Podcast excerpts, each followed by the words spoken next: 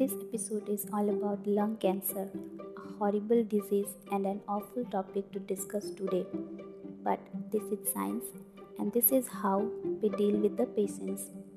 Okay, lung cancer or lung carcinoma is the uncontrolled division of epithelial cells which line the respiratory tract.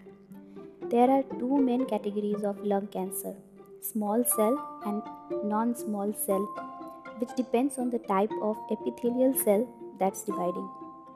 Both types can be fatal, especially if the cancerous cell aggressively spread and establish secondary sites of cancer in other tissues. The major cause of lung cancer is smoking tobacco products and it has contributed to the death of millions of people, including famous individuals like Walt Disney and Claude Monet. Air enters the respiratory tract though either the nose or mouth and flows, flows down the trachea. This divides into the right and left bronchi. Each bronchi enters its respective lung at the hilum or root of the lung. The bronchi then divides into lobar bronchi, which divide into segmental bronchi, then into subsegmental bronchi, which further branch to form conducting bronchioles and then respiratory bronchioles, which end with small sacs called alveoli that are surrounded by capillaries, which is where gas exchange occurs. Lining these airways are several types of epithelial cells which serve multiple functions. These include ciliated cells that have hair like project called cilia that works to sweep foreign particles and pathogens back to the throat to be swallowed.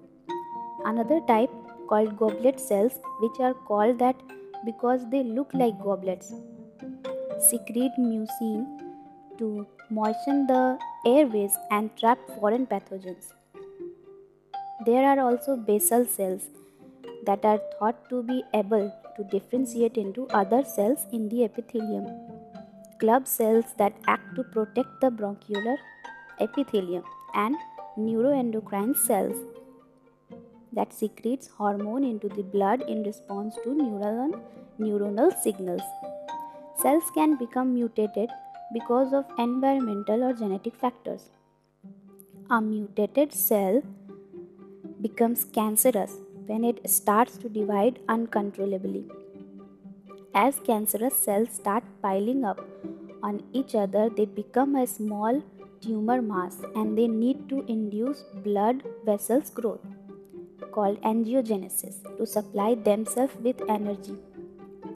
Malignant tumors are one that are able to break through the basement membrane some of these malignant tumors go a step further and detach from their basement membrane at the primary tumor site, enter nearby blood vessels, and establish secondary sites of tumor growth throughout the body. This process called metastasis. A well known risk factor for small cell lung cancer and some types of non small cell lung cancer is smoking tobacco and its dose dependent which means that smoking more cigarettes over a longer period of time increases the risk. Another risk factor is exposure to radon, a colorless, odorless gas which is a natural breakdown product of uranium found in the soil. Other environmental factors include asbestos, air pollution, and ionizing radiation, like from medical imaging with chest, x rays and CT scans. There are also some gene mutations that are known to be associated with an increased risk of lung cancer development. Once it develops, lung cancer tends to metastasize quickly, rapidly establishing sites of secondary tumors in other tissues. Tissues particularly at risk as a secondary sites are the mediastinum and hilar lymph nodes because of their proximity to the lungs, but other sites includes the lung pleura, the lining of the lungs, hearts, breasts, liver, adrenal glands, brains and bones. Lung cancer can be categorized as either small cell or non-small cell carcinomas. Small cell carcinomas accounts for a, for a small portion of lung cancer and originate from small immature neuro- neuroendocrine cells. That means that non-small cell carcinomas accounts for most lung cancer and this can be further subdivided into four categories. Adenocarcinomas which frequently form glandular structures or have the ability to generate mucin. Squamous cell carcinomas which have squamous or square shaped cells that produce keratin. Carcinoid tumors form mature neuroendocrine cells. And large cell carcinomas which lack both glandular and squamous differentiation. Small cell carcinoma is strongly associated with smoking and usually develops centrally in the lung near a main bronchus. In general, they grow the fastest and more rapidly metastasize to other organs than other types of non small cell lung cancer. Because of this, by the time it's diagnosed, it's common to find large tumors in the multiple locations both within the outside the lungs, within and outside the lungs. Typically, when small cell carcinoma is within one lung, it's considered limited. If it spreads beyond one lung, it's considered extensive. Small cell carcinomas can also sometimes secrete hormones, and that can lead to what is called a paraneoplastic syndrome. One example is when the tumor releases adrenocorticotropic hormone, causing an increase in production and release of cortisol from the adrenal glands. This causes what's known as Cushing syndrome, which causes a number of symptoms including an elevated blood glucose and high blood pressure. Another example is when the tumor releases antidiuretic hormones which causes water retention leading to high blood pressure, edema and concentrated urine.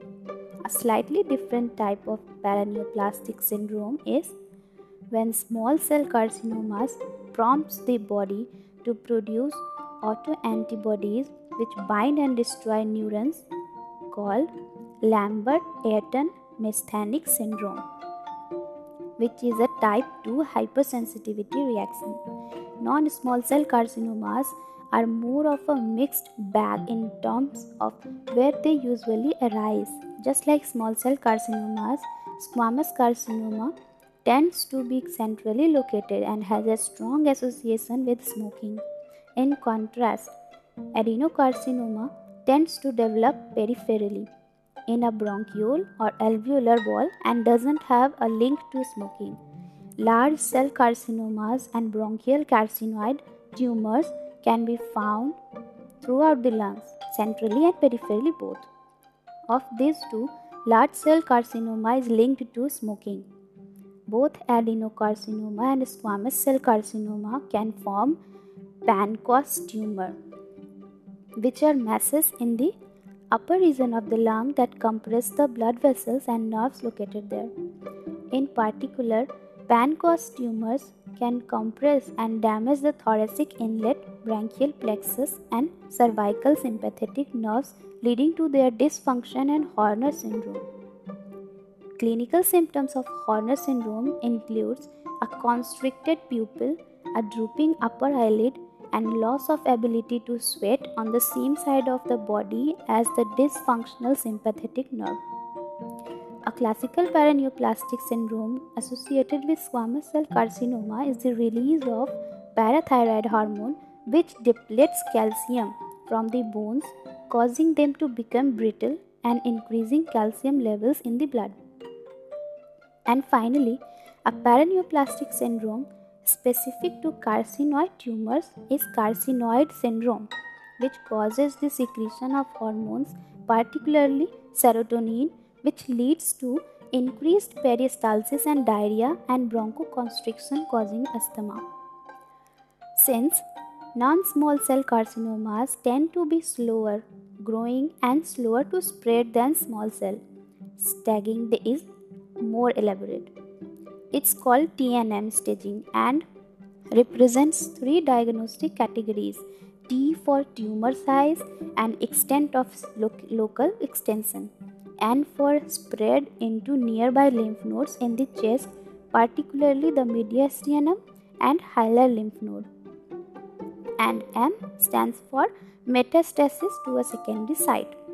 Within each of these categories are substages T, O, T4, NO, N3, and MO, M1, where an increasing number means increasing severity. Finally, the combination of these substages determine these stage groups assigned as 0 to 4 in Roman number. So, for example, if the diameter of the tumor is less than or equal to 3 cm and not in a main bronchus, has invaded the hilar lymph node on the same side of the chest but has not spread outside the chest to other tissue. It's categorized as T1, N1, M0 and can be considered stage group 2. But if the tumor metastasizes to a secondary site, it's considered M1 and staging group 4 in Roman number regardless of its T or N value. Symptoms of lung cancer vary based on the size and location of tumor, whether or not it has spread to other organs, and whether or not it generates hormones, all of which is often predicted by the type of cancer. In response to the cancer cells, the body mounts an immune response, which results in the release of chemokines like TNF alpha, IL 1 beta, and IL 6, which can cause weight loss, fevers, and night sweats. If the primary tumor physically obstructs the airway and presses on surrounding tissue structures, it can cause a cough, shortness of breath, breath and leads to a pneumonia in the lung tissue binds the obstruction. Compression of nearby lungs can cause pain. Compression of specific nerves like the recurrent laryngeal nerves and phrenic nerves can cause changes in voice or difficulty in breathing respectively. Compression of nearby vessels like the superior vena cava can cause a backup of blood in the face leading to facial swellings and shortness of breath.